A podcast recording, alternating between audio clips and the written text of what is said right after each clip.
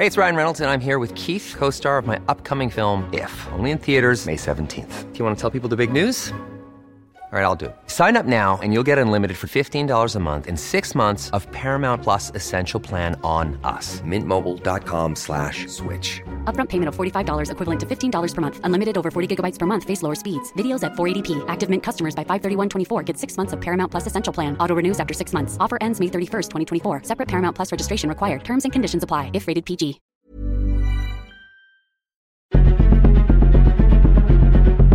Exploremos las razones detrás de la desigualdad y la impunidad en nuestra sociedad. Contaremos casos y los explicaremos. Presentaremos aquellas historias que interesan a la gente. Esto es La Injusticia de la Justicia con Ricardo Rafael, Periodismo Judicial.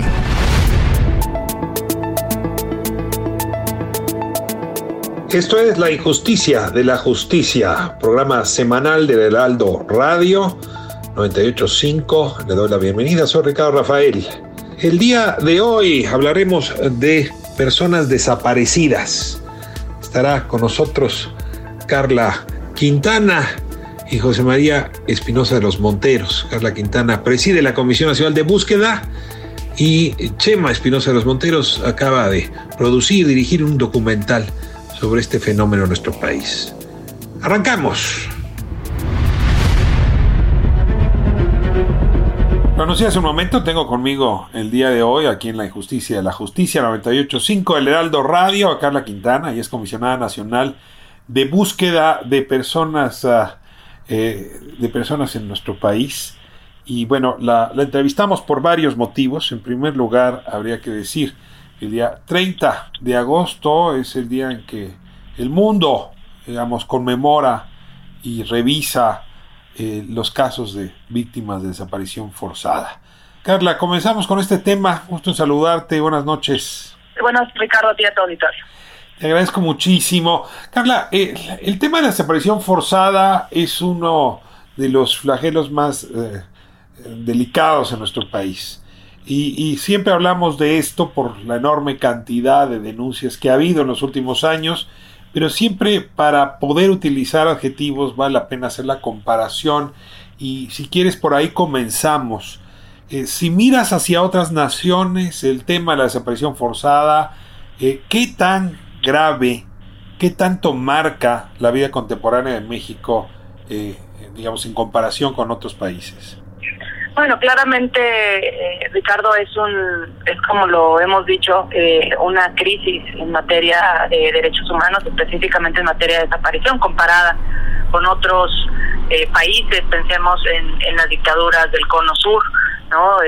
se habla de 40 mil, se habla de 20 mil, dependiendo de, la fuente que, que, que se que se mire, ¿no? Si hablamos de las de, lo que sucedió, de los conflictos armados en, los países de Centroamérica, ¿no? También estamos hablando de 30 mil, 40 mil personas. Eh, y si volteamos a Siria, por ejemplo, eh, hasta, hace un par de años la cifra aproximada o estimada era de 100 mil personas desaparecidas. Al día de hoy hay más de 91 mil 300 personas desaparecidas en nuestro país y reportadas como desaparecidas, es lo que quiero subrayar el reportadas, porque eh, efectivamente, como tú lo dices, eh, esto tiene que ver con denuncias. ¿Y qué pasa con todas aquellas personas que no denuncian por miedo, por desconfianza en las autoridades, eh, por muchas razones en nuestro país? Es decir, las, las 91.300 personas de las que estamos hablando se refieren a, a denuncias de desaparición, la gran mayoría de ellas, Ricardo, hay que decirlo, desde 2000, es de 2007 a la fecha, ¿no? Más de 88 mil, eh, casi 89 mil de estas, más de 91 mil son desde 2007 a la fecha, eh, y pues las anteriores, la gran mayoría, eh, pues está eh, enmarcada en lo que se conoce como el periodo de la de la llamada guerra sucia. estamos hablando de solo algunos años eh, con un altísimo número de personas desaparecidas. ¿En qué, en qué se distingue en México, Ricardo, eh, el término desaparecido? Que en México se, se considera persona desaparecida a toda aquella que está ausente y que se estima que está siendo víctima de un delito. ¿Cuál delito no se dice? Ricardo, eso es muy importante. Puede ser, por supuesto, desaparición forzada, es decir, aquella llevada a cabo por las autoridades o con su aquiescencia colaboración, pero también puede ser desaparición por particulares, puede ser trata de personas, puede ser secuestro, puede ser sustracción de menores, puede ser reclutamiento forzado, etcétera, etcétera. Carla, déjame, eh, déjame em, puntualizar un tema.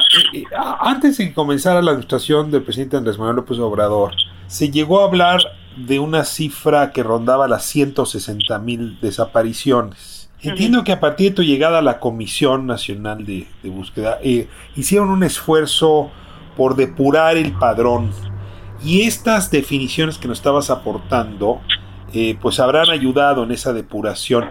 ¿Cómo, ¿Cómo disminuimos, digamos, de la cifra quizá infundada de 160 mil a esta cifra más precisa de 91 mil 300 personas? De hecho, cuando, eh, digamos, cuando yo sumo la titularidad de la Comisión Nacional de Búsqueda, Ricardo, la cifra oficial que tenía la Comisión Nacional de Búsqueda para hace un poco más de dos años, dos años y medio, a principios de 2019, era de 40 mil. Eh, la cifra oficial. ¿no? Es decir, lo que habían, nos habían reportado las fiscalías, recordamos que es la principal fuente de información en este caso, eh, era de 40 mil. ¿no? ¿Qué es lo que hacemos en la Comisión Nacional de búsqueda, pues hacer, eh, sistematizar la información, crear un registro más sólido que se alimente eh, de manera eh, tecnológica, digamos, ¿no? Este, sin necesidad de, de papel tras papel, para poder tener un, mejor acercamiento a la realidad. De, de qué también es importante que, que, destaquemos, Ricardo, cuando hablamos de esta cifra de 91.300 personas, son las que continúan desaparecidas. Sin embargo, hay un universo de más de 130.000 mil personas adicionales que estuvieron reportadas como desaparecidas. Es y decir, que aparecieron. Eh, y que aparecieron con vida o sin vida. Hay que decir que la gran mayoría de ellas con vida, pero eh, eh, digamos tendríamos que sumar todo el universo para saber eh, pues cuántas personas han sido desaparecidas. Afortunadamente, pues muchas de ellas han, han, aparecido con vida o sin vida, no necesariamente víctimas de un delito, esto somos muy claros en eso, pero pues han sido reportadas como desaparecidas. ¿no? Ahora, tú pones el adjetivo forzada en medio y, y vale la pena, por el bien de la audiencia, eh, precisar que cuando se habla de desaparición forzada, porque todas las desapariciones son forzadas, es un término que a mí me, incomoda, nadie, eh, digamos, podría desaparecer por decisión propia, quizás sí, pero es forzada porque intervienen autoridades. Cuando el destacamento de militares, un grupo de policías, un, eh, un grupo de funcionarios, eh, deliberadamente desaparecen personas, estamos ante el delito de desaparición forzada. En cambio, eh, la desaparición sin adjetivos, eh, en efecto, puede tener motivos muy, muy distintos. Ayúdame ahora dentro de ese universo de 91.300 a ponerle porcentajes. ¿En cuántos de esos tiene, se presume la participación de una autoridad y en cuántos no? Yo creo que antes eh, de contestarte esta pregunta añadiría al tema de desaparición forzada, sí efectivamente es eh, cuando está involucrada una autoridad, normalmente autoridades de la fuerza pública, pero puede ser cualquier funcionario o funcionaria pública, y, y aquí hay que subrayar, o que se haya llevado a cabo con la colaboración o aquiescencia, es decir, que la autoridad hubiera sabido que alguien más estaba desapareciendo a alguien. Esto es bien importante, ¿no? Porque el concepto de desaparición forzada entonces se amplía. O sea, no, solo es por acción, sino también por omisión, ¿no? Si crucé los brazos mientras un grupo organizado de criminales se llevaba, vamos a ponernos estudiantes, ¿no? Si crucé los brazos, entonces en ese momento se vuelve desaparición forzada. Y, los vi pasar, los vi pasar y, y, no hice nada, efectivamente también es desaparición forzada, ¿no? Entonces creo que eso es importante eh, eh, tenerlo en el radar. Ahora, en relación con tu pregunta, respecto a los porcentajes, Ricardo, este registro que tenemos nosotros eh, tiene la capacidad de eh, pues tener muchísima información nombre de la persona desaparecida, lugar en que desapareció, fecha, fecha de nacimiento, señas particulares, eh, si pertenecía, nacionalidad y también una de las de los que se, la información que se solicita a las fiscalías es el delito por el cual se presume que está desaparecido. ¿No? Lamentablemente, y digo todo esto porque el registro tiene la capacidad de hacerlo. Sin embargo, las fiscalías no nos han dado la mayoría esta información, sobre todo la última, ¿no? De por qué delito se está se está investigando. Esto es súper importante, Ricardo, porque si tú entras al registro público, que es, como su nombre lo dice, eh, accesible a todo mundo, puedes ver eh, el número de personas desaparecidas en un, en un estado, en un municipio, en una, en una ciudad, la edad, el sexo de las personas, pero cuando buscas bueno, ¿y qué porcentaje es desaparición forzada? ¿Qué porcentaje es desaparición por particulares? Es prácticamente esa información no se tiene. Nosotros lo tenemos, estamos eh, eh, haciendo público en los próximos días la información que no nos están dando las fiscalías y quién sí está dando información y quién no. Ahora, para tener un estimado eh, de, lo que vemos nosotros en campo. Yo te diría que la gran mayoría de las desapariciones eh, de hoy día son o eh, por particulares, trata de personas, pero también sin duda hay desapariciones forzadas. Continúa habiendo desapariciones forzadas por miembros, eh, sobre todo municipales, estatales y en algunos casos también federales.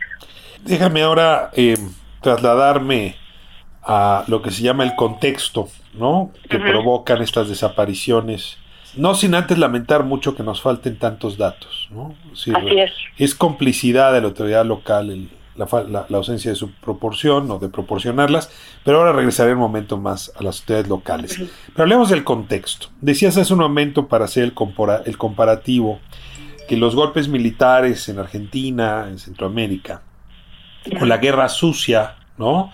Esta guerra que arranca en México después de a principios de los años 70, serían contextos eh, que sirven para explicar la crecida de desapariciones, ¿no?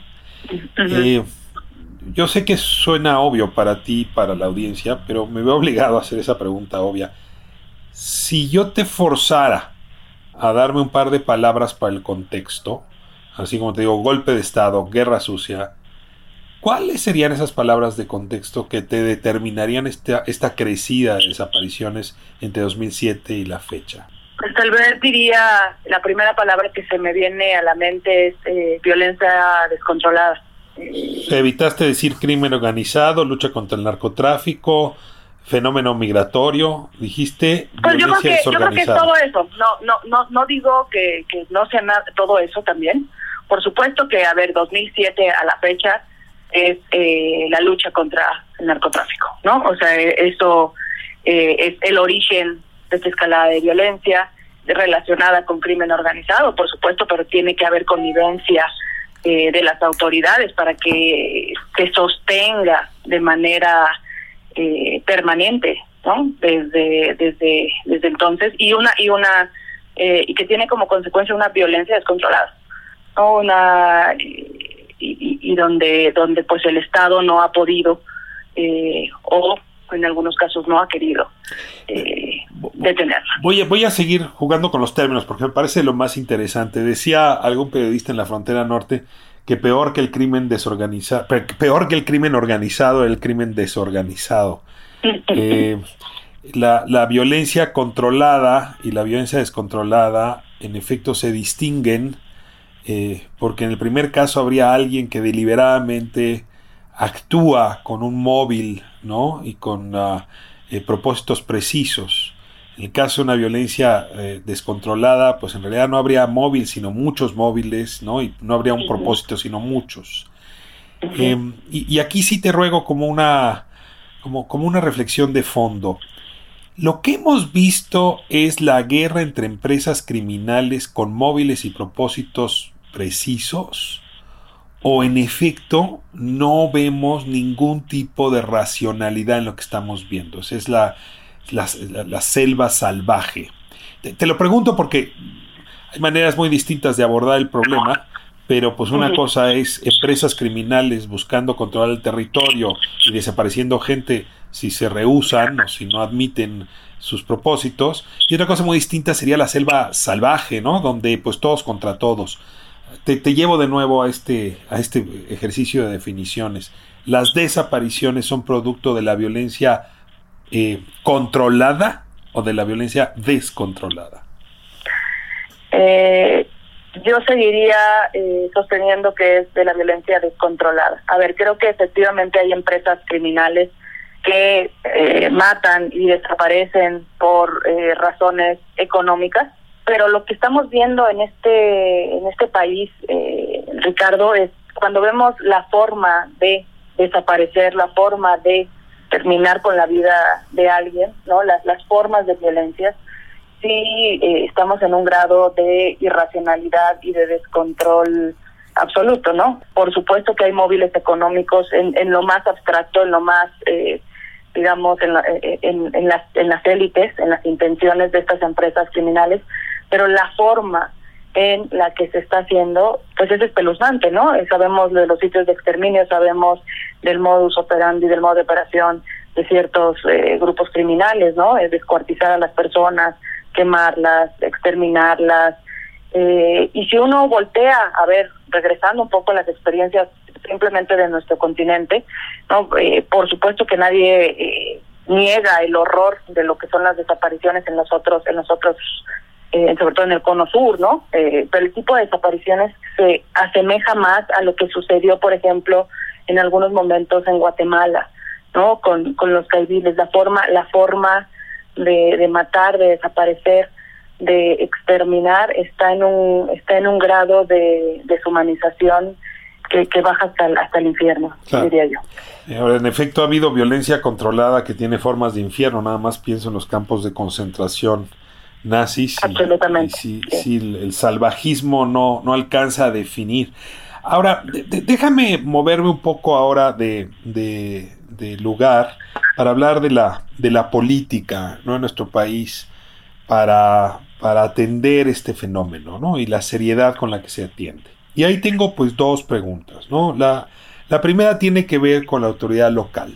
Tengo la impresión o tengo para mí que quizá estoy eh, montado sobre la casuística y si es así corrígeme, pero cada vez que un gobierno municipal o un gobierno estatal se topa con un hecho relacionado con desapariciones, ¿no? Inmediatamente supone que hay crimen organizado y por lo tanto inmediatamente remite el asunto al fuego federal. Es decir, se lava las manos porque así lo establecen nuestras leyes y se lo pasa a la Fiscalía General. Pero tengo también información de que la Fiscalía General pues también se ha lavado las manos con respecto a las desapariciones. Entonces, en realidad, estamos ante un problema donde ninguna autoridad está dispuesta a entrarle y desde luego no me refiero a la Comisión Nacional de Búsqueda, pero pues cuando hay que combatir la impunidad y hay que judiciali- judicializar las carpetas, pues esto rebasa a Carla Quintana, incluso a la, a la Secretaría de Gobernación. Eh, este lavadero de manos, desde lo municipal hasta lo federal, ¿cómo lo observas? ¿Cómo lo criticas? ¿Y qué, qué propondrías para ponerle un punto final? Mira, creo que cuando hablamos de desaparición o de crisis en materia de des- desaparición, Ricardo, eh, no podemos negar que hay otras crisis paralelas que no pueden entenderse de manera separada. Eh, la crisis de impunidad en México y en específico en relación a, a la desaparición de personas y la crisis forense. No, tú, tú me haces una pregunta en relación con esta segunda, eh, que va de la mano con el tema de búsqueda. Efectivamente, la, la desaparición de personas en este país está prácticamente en total impunidad en las investigaciones. Estamos hablando de entre, en general, de las investigaciones de, la, de las fiscalías, entre un 94 y un 98% de impunidad. Eso es total, En general, o sea. Ah, total, o sea, total, de cualquier Completo. delito que se piense. Ahora, si hablamos de desaparición, esto es mucho más alto, Ricardo. Independientemente si es la Fiscalía esta- eh, la, la General de la República o las estatales, estamos hablando eh, de no- más de 91 mil personas desaparecidas y solo 35 sentencias eh, por desaparición forzada, tanto a nivel federal como estatal, Ricardo. ¿no? Eh, o sea, prácticamente total impunidad. Te, Por otro lado, te añado, no si pones migrantes en medio, eh, la cifra debe ser 100%. Absolutamente, y, y, y- y digamos, a, eh, regresando un poco a tu pregunta que me, me, me preguntabas también de la, de la situación migratoria, pues es la, es, eh, la discriminación sobre la discriminación sobre la discriminación, porque incluso en este registro del que hablábamos cuando me preguntaba sobre eh, datos del registro, un eh, preocupante faltante en ese registro es información sobre los migrantes. ¿Por qué? Porque ni siquiera pueden eh, tener acceso eh, a, a poner una denuncia.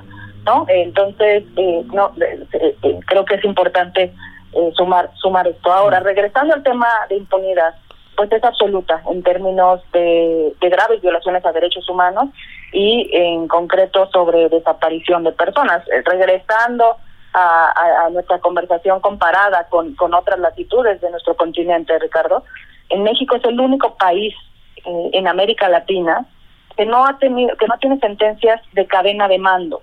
¿Qué es esto para la gente que nos escucha? ¿no? Eh, que cuando se avanza una investigación sobre un determinado delito, pues las únicas personas que si acaso, y insisto, si acaso están siendo procesadas son, eh, ojo que no condenadas, procesadas, son eh, pues el eslabón más débil. El autor material, pero no el autor intelectual de la desaparición. El autor material. Entonces, tanto si es de delincuencia organizada, tanto si es de autoridades tanto de, digamos, de cualquiera de los, de los eh, niveles de gobierno. Y esto dice mucho, porque entonces, hablabas tú hace rato, utilizas una palabra, ¿no? De contexto. Las, las desapariciones en México no pueden entenderse de manera eh, individual, no pueden entenderse de manera separada, no pueden eh, investigarse como si fuera una un hecho eh, aislado, eh, aislado. Y eh, tu pregunta que me hacías justo en esta hace unos minutos, bueno, que si es la, Fiscalía Estatal, que si es la Fiscalía Federal. Más lo, lo, cierto, Ricardo, es que todas las todas las investigaciones están están separadas, no se no se hacen en contexto y pues eso tiene una consecuencia. Me veo obligado a hacerte una última pregunta en esta lógica. La Comisión Nacional de Búsqueda depende de la Secretaría de Gobernación. Hay cambio en la Secretaría de Gobernación. Adán Augusto López es el nuevo secretario. ¿Crees que este cambio pueda ayudar a fortalecer tu actividad, la misión de la comisión, la búsqueda, pues, de personas desaparecidas? Pues la, la, información que nosotros tenemos hasta, hasta el día de ayer es eh, que se sigue con la misma la misma política, ¿no? La misma bajo bajo liderazgo de el subsecretario. Y pues lo que tendríamos que estar pensando, Ricardo, no solo es en, en, los cambios en la, en la Secretaría de, Gobernación. Insistimos desde la Comisión Nacional eh, y desde las comisiones estatales, Ricardo, desde, desde hace unos meses tú recordarás la, la discusión que se dio en el marco de, de la Ley Orgánica de la Fiscalía General de la República, para fortalecer los trabajos de las comisiones de búsqueda, para combatir la impunidad que tienen las fiscalías, para combatir la crisis en materia forense, ya no podemos estar pensando en que haya una pequeña reforma a un artículo 2, que hay muchas cosas que, que mejorar. Hay, hay, que, hay que hacer una reforma integral y esto involucra pues a los diferentes eh, poderes, incluido eh, que ahora empezamos con el legislativo, ¿no? Eh, tú, tú sabes perfectamente la discusión que se da en la comunidad de derechos humanos, ¿no? creo que es importante que empecemos a hablar si necesitamos eh, fiscalía especializada en graves violaciones a derechos humanos, quitando este tema federal del que tú me hablabas hace un momento, no que si es este estatal, que si es federal, eh, debería ser nacional, ¿no? En graves violaciones a derechos humanos. Exacto, eh, pero además en qué tema de competencia, porque justo en, en todo el país, eh, Ricardo, la bolita, eh, digamos, si es desaparición o si es homicidio, si es cualquier otra cosa, es usted lléveselo para allá, y no, no es mío, es tuyo, regréselo, y entonces no se hacen análisis megacausas, ¿no? Eh, contextuales, por un lado. Entonces tendríamos que estar pensando si es una fiscalía especializada en derechos, en graves violaciones a nivel nacional, dos, o una jurisdicción especial como en Colombia, tres, o eh, eh, acompañado de comisiones, de comisiones de verdad. Tendríamos que estar pensando en un sistema forense separado de las fiscalías. Tendremos que estar pensando en, las, en, en que las comisiones, tú decías, cómo fortalecer a la Comisión Nacional o a las estatales, yo te diría, necesitamos más herramientas, necesitamos más dientes. Hay cosas que no podemos hacer legalmente que solo eh, pueden hacer las fiscalías, pues que eso, eh, al margen de mayor presupuesto, que por supuesto se necesita, más gente, que por supuesto se necesita, no va a solucionar el problema si no, si no nos dan más herramientas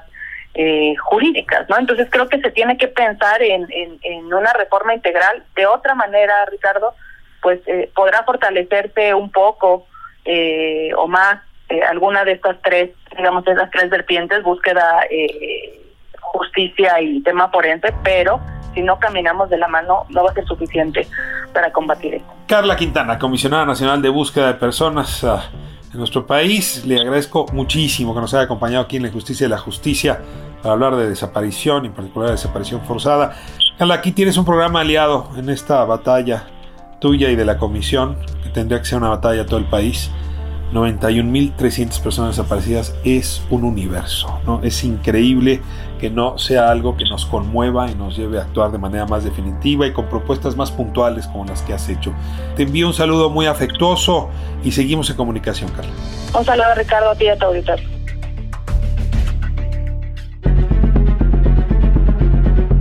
La justicia, con J mayúscula, continúa por lo general siendo injusta en nuestro país. Esto es La injusticia de la justicia con Ricardo Rafael.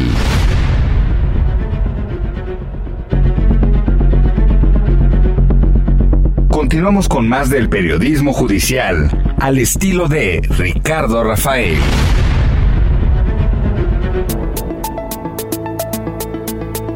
Pues como segundo segmento de este programa, de esta emisión, La Injusticia y la Justicia, eh, tengo conmigo José María Espinosa de los Monteros. Él es ah, cineasta y dirigió recientemente un documental terrible, ¿no? de una eh, sinceridad y, y al mismo tiempo de una humanidad dignas de destacarse. Te nombré En Silencio, un documental sobre las mujeres rastreadoras que se han dedicado, según sus propias palabras, no a buscar culpables, sino a buscar sus tesoros, es decir, a sus hijos, sus hijas desaparecidas. Este es el testimonio personalísimo que acompaña la cifra enorme que escuchamos hace un momento. ¿no? 91.300 personas están desaparecidas en México. El número a veces borra eh, digamos, el hecho humano y justamente lo que José María Espinosa de los Monteros nos ofrece es ese documento humano, esa experiencia humana frente a la desaparición. Le doy eh, la bienvenida y le agradezco muchísimo que nos acompañe. Director, gusto, gusto en tenerlo aquí con nosotros. Muchísimas gracias por la invitación, Ricardo. Eh, buenas noches y contento de estar aquí. José María, cuando vas a escribir un libro, cuando vas a eh, hacer un poema, cuando vas a hacer una escultura, cuando vas a hacer una pieza cinematográfica, pues eh, la autora o el autor siempre tiene algún motivo que debe revisar. ¿Qué le mueve a meter la nariz, a poner la vista en un tema y no en otro? O lo voy a decir más duro, ¿qué te mueve a no darle la espalda a un tema al, frente al cual la mayoría de los cineastas de nuestro país y documentalistas le han dado la espalda. ¿Por qué José María Espinosa de los Monteros hace un documental sobre las rastreadoras y sobre las personas desaparecidas en México? Eh, porque yo soy de Culiacán, de Sinaloa, y creo que estas temáticas pues las hemos tenido a nuestro alrededor desde que tenía pues toda mi vida, ¿no? Prácticamente. Eh, y yo tengo una preocupación, tengo un interés en esas temáticas de que desde que estaba pequeño. A nosotros nos tocó estar haciendo un pequeño proyecto de, de normalización de la violencia, que gracias a un ONG que nos contactó para hacer pues sí un proyectito de, de puntos rojos de violencia en Sinaloa, en Culiacán, y yo sabía de los grupos de madres que estaban al norte de Sinaloa y otro aquí en Culiacán que buscaban a sus hijos desaparecidos, ¿no? Con sus propios medios. Eh, y haciendo investigación para este cortometraje dije, oye, pues es una excelente oportunidad para meter los matices de estas madres que buscan, ¿no? Que creo que mientras más se hable de ellas, pues es, es mejor, ¿no? Estamos poniendo la temática sobre la mesa de otra manera. Y al yo hacer las primeras entrevistas para este proyecto, que era un cortometraje, era algo más pequeño, eh, al ya no estar recibiendo mi información a través de, de un artículo, de un libro, de ensayos, eh, y al estar platicando con Mirna directamente, ¿no? Recibiendo, viéndola a los ojos, recibiendo esa emoción, esas historias. Yo en ese, en, después de terminar la primera entrevista, yo sabía que tenía que hacer un, un largometraje documental sobre las rastreadoras del fuerte. ¿Quién es Mirna? Mirna es la líder del grupo de las rastreadoras, que las rastreadoras del fuerte son, son un grupo de, de madres que salen cada miércoles y domingo. Eh, a salir a, los montes y a los desiertos a, buscar a sus seres queridos, ¿no? Y ella fue la, es la fundadora, es la, que lo empezó todo. Eh, el grupo de las rastreadoras es un grupo pionero, es de los primeros en México. Eh, y ella cuando fue con las autoridades y le dijeron nosotros no buscamos, dijo, ah, ok, si ustedes no buscan, yo voy, a, yo voy a salir a buscar a mi hijo. Empezó a contactar a mujeres a través de Facebook, curiosamente, y así se fue poco a poco uniendo un, grupo de madres, ¿no? Que, que hacen la, el trabajo del Estado. Eh, hablábamos un momento con, con Carla que este es un tema enorme, enorme, grandísimo en número de víctimas, pero que también tan grande como el número es la capacidad de las autoridades para lavarse las manos las municipales, las estatales, las federales. Y me atrevo a decir, ¿eh? que la inteligencia mexicana y sus analistas y sus periodistas, salvo honrosas excepciones. Eh, en esta lógica sorprende que sean las madres quienes suplan a todas estas personas omisas. O pareciera obvio y al mismo tiempo es extraordinario.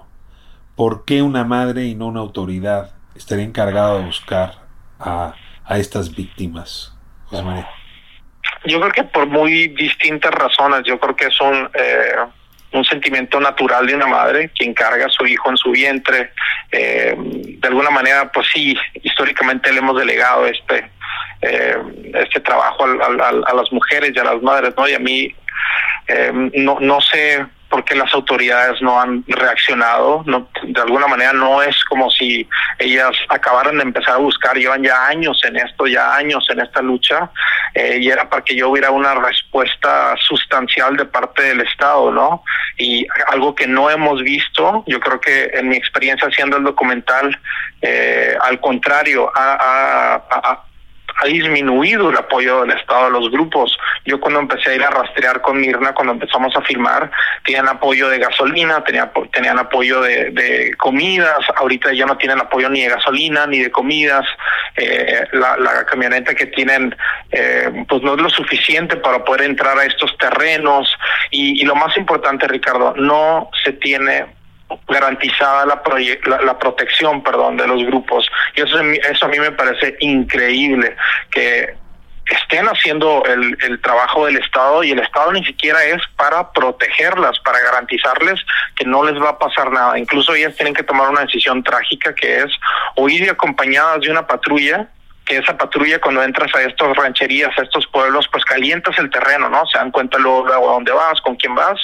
eh, y hay peligro. Es esa, esa opción o ir sin una patrulla em, y volar un poco debajo del radar, pero estar totalmente en la indefensión cuando cuando están buscando, ¿no? Entonces es, es una decisión trágica y uno y es una es una de muchas, ¿no? Que tienen que tomar todos los días cuando salen a buscar a sus hijos. En el documental hay una frase que me que me dejó frío cuando una de las madres dice yo hablo con quien tenga que hablar para encontrar mi tesoro es decir, quien me proporciona información. Infiero, no importa que se trate de un criminal, de una autoridad, de un niño que vio pasar, en fin, de una huella incluso, ¿no? De un rastro. Eh, ¿Se han topado? ¿Te tocó ver que se toparan con ah, empresas del crimen organizado, déjame decirlo así, incluso dispuestas a ayudarlas, a darles información? ¿O en realidad de parte de estas empresas también ah, hay una amenaza y hay un peligro constante? Eh, es una relación yo creo que ambivalente, porque a mí personalmente no me tocó, pero después de que terminamos nuestra filmación, Mira me marcó de que acaban de venir a un punto, tenían un positivo, como le dicen ellas, estaban sacando ya los cuerpos y llegaron, les dijeron, o se van de aquí, fue en WhatsApp, o o, las vamos a matar, ¿no? Eh, creo que se corre ese riesgo siempre, pero también digo que hay una relación ambivalente porque muchísimas veces son los mismos integrantes del crimen organizado los que les pasan el, como dice Mirna también el documental, nos, nos casi siempre es a través de un mensaje de texto o les ponen un mapita debajo de la oficina, ¿no? Se los tiran por ahí. Eh, muchas veces sí es eh, de parte de ellos, pero también es, como dice Mirna, eh, cualquier otra persona que tenga a un tip eh, lo vamos a aceptar. Pero bueno, yo creo que, eh, pues como lo dice Mirna, y creo que ahorita hubo también como una especie de debate de un grupo también del, del norte de México, en donde las, las los grupos o el grupo este específico quería ponerse en contacto con el crimen organizado para, para pedirles permiso para que los dejen entrar a cierta área que era un área como exterminio. Entonces, eh, creo que son decisiones difíciles, pero son decisiones que tienen que, tienen que tomar estas madres, estos grupos para poder encontrar sus tesoros, ¿no? ¿Y quiénes somos nosotros para juzgar qué tipo de relaciones tienen, si tienen esta labor tan noble, ¿no? Eh, por delante y esta labor tan titánica. Ahora, eh, decías tú que las rastreadoras allá en, Sinaloa son un grupo pionero y en efecto de pronto nos enteramos de otras expresiones similares surgidas con posterioridad. Solecito en Veracruz, ¿no? que ha tenido un papel también muy importante. Hay desde luego grupos de este eh, tipo en Coahuila, en el Estado de México, ¿no?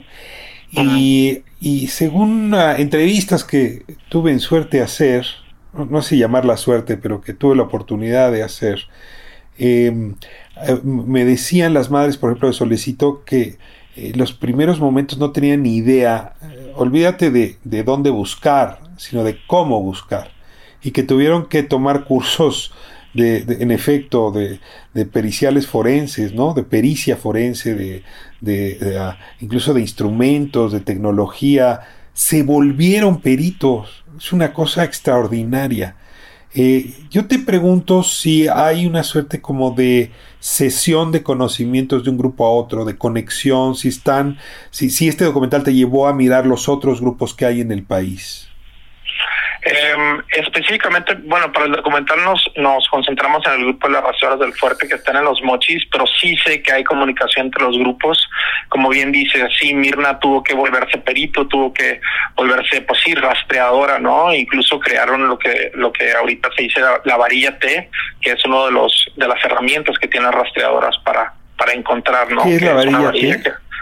es una varilla eh, en forma de T que tiene una ranura hacia en, en la parte eh, baja eh, y esa, esa varilla te se clava en la tierra y en esa pequeña ranura, si hay un cuerpo, se queda un, un, un aroma o un, un parte de, la materia del cuerpo. Entonces, donde se sospecha que hay un cuerpo, se mete la varilla, se saca y en esa ranura se huele para literal este, oler si, si huele a, a, una persona, ¿no? Una persona fallecida. Y si, si tiene ese aroma, pues ok, se empieza a acabar ya eh, para poder desenterrar el cuerpo.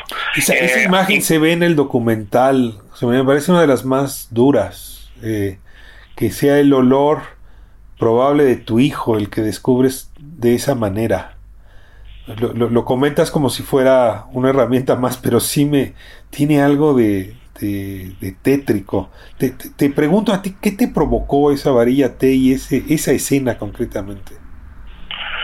Ah, pues muchísimo shock, la verdad. Creo que, bueno, de alguna manera estamos un poco más acostumbrados siendo sinaloenses y siendo culiacanenses, pero no, terminas de entender, ¿no? Eh, la tragedia que es el, buscar a tu ser querido y sobre todo, como dice Mirna, en una parte que no terminó el documental, me dice, Chema, yo tengo ese olor tatuado en la piel, ¿no? Ese olor para mí significa felicidad, ¿no? Fíjate que... que, que, el olor de un muerto puede significar felicidad.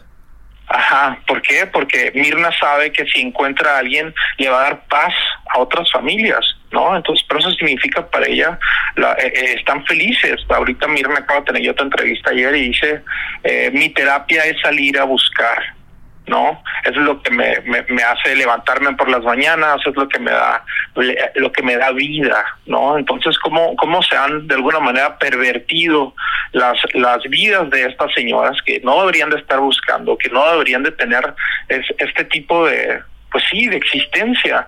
Eh, entonces es, es sí muy fuerte, la verdad, para mí, como una persona que no ha crecido en las condiciones, eh, obviamente, que, que, que está Mirna, ¿no? Y no estoy yo en, en, en, sus zapatos, ¿no? Yo creo que todos los demás eh, que no estamos ahí seguimos de alguna manera como en una burbuja, ¿no? Mm. Y el esfuerzo del documental es tratar de tronar esa burbuja, ¿no? Para poder reflexionar sobre lo que está pasando en nuestras narices. Ahora esa burbuja... Eh Pienso ahorita en la audiencia que nos está escuchando aquí en La Injusticia de la Justicia, el Heraldo Radio. Y pues habrá quien ya cambió de, estación, ¿no? Quien ya dejó este tema atrás, habrá quien se quedó a escuchar esta serie de entrevistas.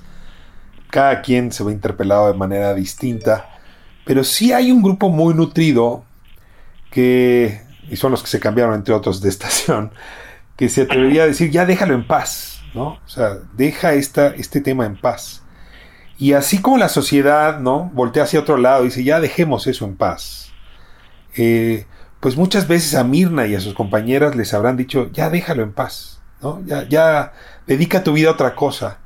Y aquí viene la siguiente gran uh, interrogante, también de tipo humano, Chema. ¿Por qué una madre no podría dejar en paz a su hijo desaparecido, como si lo deja en paz una madre que cuenta con un cuerpo y que pudo enterrarlo. ¿Cuál es la diferencia en tener un cuerpo y no tenerlo? ¿Cuál es la diferencia para estar en paz? Mira, te, te, cuento Ricardo que muchísimas veces dentro de los grupos de rastreo, yo hablo específicamente de, de las rastreadoras del fuerte, eh, cuando una señora encuentra eh, a su hijo y ya lo tiene, ya puede llevar las flores, ya lo puede visitar, ir a platicar con él al panteón, no deja el grupo. ¿Por qué no deja el grupo? Porque todas las otras señoras que estuvieron buscando por años junto con ellas, le ayudaron a encontrar a, su ser querido. Entonces, yo, eh, eso es lo que me encontré yo en el documental, ¿no? Y haciendo las entrevistas y platicando con ellas, es cómo yo voy a dejar a mi hermana rastreadora si ella me ayudó a buscar a mi ser querido. Entonces, dentro de los grupos no existe eso. Ahorita hay muchísimas personas dentro del grupo de las rastreadoras que ya encontraron y que no dejaron solas a sus hermanas, ¿no? Entonces, esto también te habla y arriesga la vida, ¿no? Como lo dije ahorita. Entonces, eso te habla de la gran hermandad, del gran amor que existe entre ellas eh, y que es, algo que no van a soltar nunca. Eh, y me preguntas cuál es la diferencia de las dos. Yo creo que la diferencia es que quien ya encontró tiene un poquito de paz un poquito, repito, poder platicar con él, saber darle un entierro digno, ¿no? Eso les da paz, claro que la pérdida eh, y esa herida va a permanecer ahí, pero ellas siguen también porque saben el dolor que tienen las otras señoras de no haber encontrado y quieren darles, ese, ese ¿sabes?, ese pequeño resquicio de paz.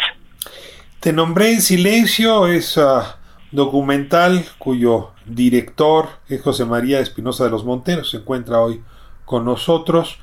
Eh, este documental, entiendo, José María, eh, eh, puede uno tener acceso a él de manera gratuita.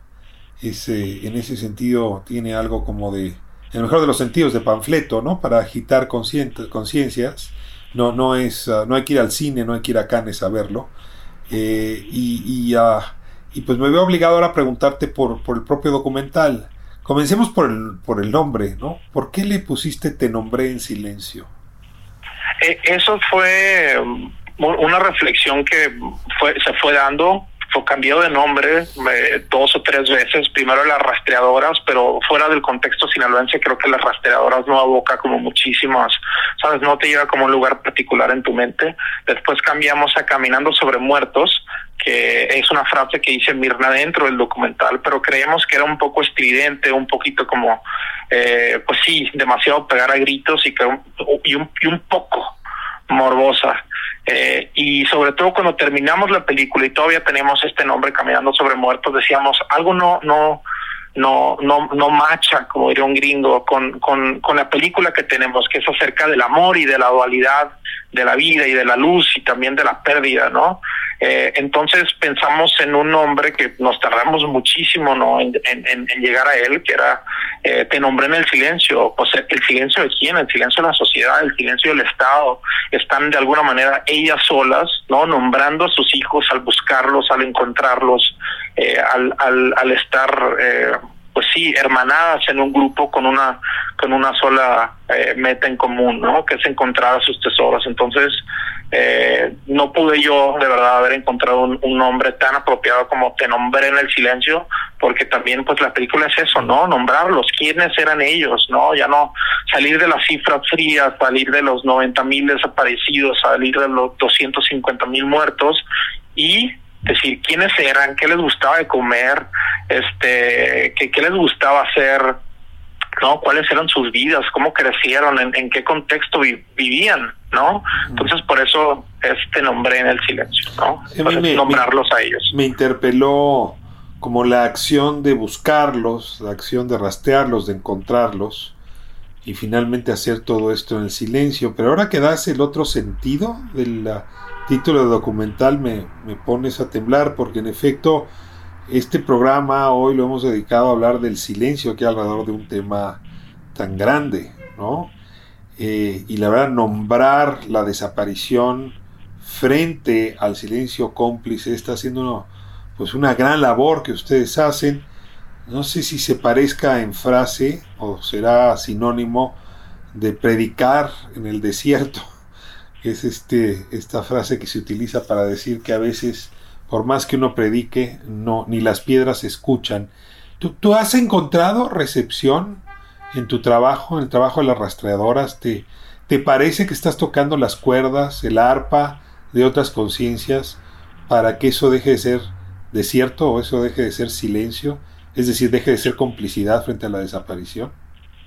Yo creo que sí, Ricardo. En, en este esta oportunidad de dos semanas que hemos tenido de estar en Cinepolis Click a través de, del gran festival ambulante de documentales, eh, hemos recibido muchísimos, muchísimos comentarios de gente eh, con sus reflexiones, con muy emocionadas, muy de alguna manera ya informadas de lo que está en juego para las madres y para todos como mexicanos, ¿no? Porque otra vez esto nos compete a todos. Eh, la verdad que sí, eh, sabemos que una película no va a cambiar la realidad, pero eh, espero yo que podamos crear reflexiones, empatía en la gente para que se involucre, ¿no? No solamente reflexionar y ponerte a pensar y llorar con lo que viste, ¿no? Sino accionar. ¿Qué puedo hacer yo desde mi trinchera? ¿Cómo me puedo involucrar? Yo, José María Espinosa, siendo cineasta, aunque yo puedo hacer una película, pero todos los demás, todas las demás profesiones, todas las demás actividades que hacemos como seres humanos, como mexicanos, eh, ¿qué, es lo, qué es como, cómo puedo yo aportar a, esta problemática, ¿no? Que nos compete a todos. Y la verdad sí hemos tenido una gran, gran recepción de parte de la gente. Creo que eso se sintió, se sintió, perdón, un poco desde antes cuando hicimos nuestro Kickstarter. Eh, en donde pedimos 150 mil pesos para terminar la película y nos dieron 250 mil, ¿no? Esto habla que la gente sí está interesada en estas temáticas y, y solamente, pues sí, falta ponerle el vehículo, ¿no? Para poder entrar en esta zona de, ok, ¿qué puedo hacer yo? Y en este caso, nuestra aportación, el vehículo es la película, ¿no? El documental. No sabes cuánto te agradezco, Chema José María Espinosa de los Monteros, por esta conversación. Me dejas uh, reflexionando y ojalá y sigas contagiando a otras conciencias porque eh, esto es como si nos hubiese tocado vivir o estar viviendo una gran guerra y sin embargo hemos hecho todo para ignorarla. E, e, ese silencio no, no es solo obra de las autoridades, no, no solo es obra de los criminales, e, es obra de todos los que permitimos que día a día se perpetúe. Te agradezco tanto que nos hayas acompañado aquí en La Justicia de la Justicia. Te mando un abrazo muy fuerte y al pendiente con el éxito de este documental. Te nombré en silencio de acceso gratuito en Clica eh, Cinepolis. Muchísimas gracias en el Festival Ambulante. Muchísimas gracias a, ti, Ricardo, por el espacio y por tener eh, el interés, el interés, perdón, que sé que lo tienes desde hace mucho tiempo en estas temáticas. Un abrazo. Un abrazo muy fuerte. Gracias. Gracias.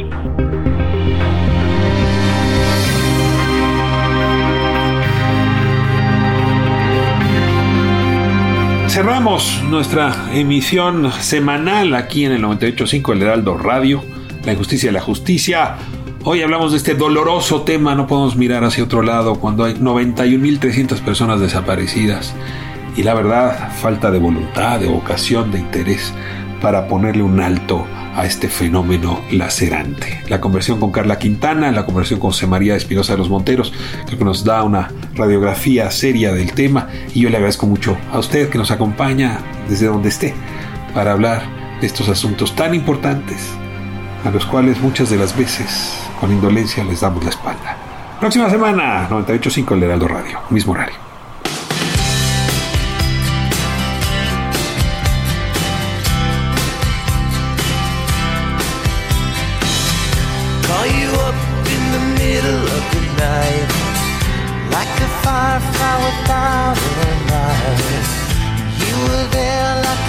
Blowtorch burning. I was a key that could use a little turning. So tired that I couldn't even sleep. So many secrets I couldn't keep. Promised myself I wouldn't weep. But one more promise I couldn't keep. It seems no one can help me now.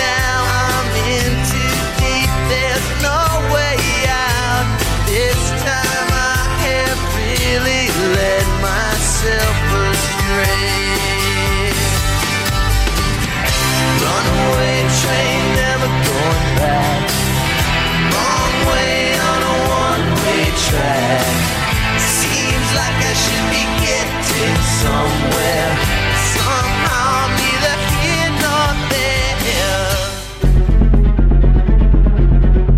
Hasta aquí la injusticia de la justicia, con el periodista y escritor Ricardo Rafael.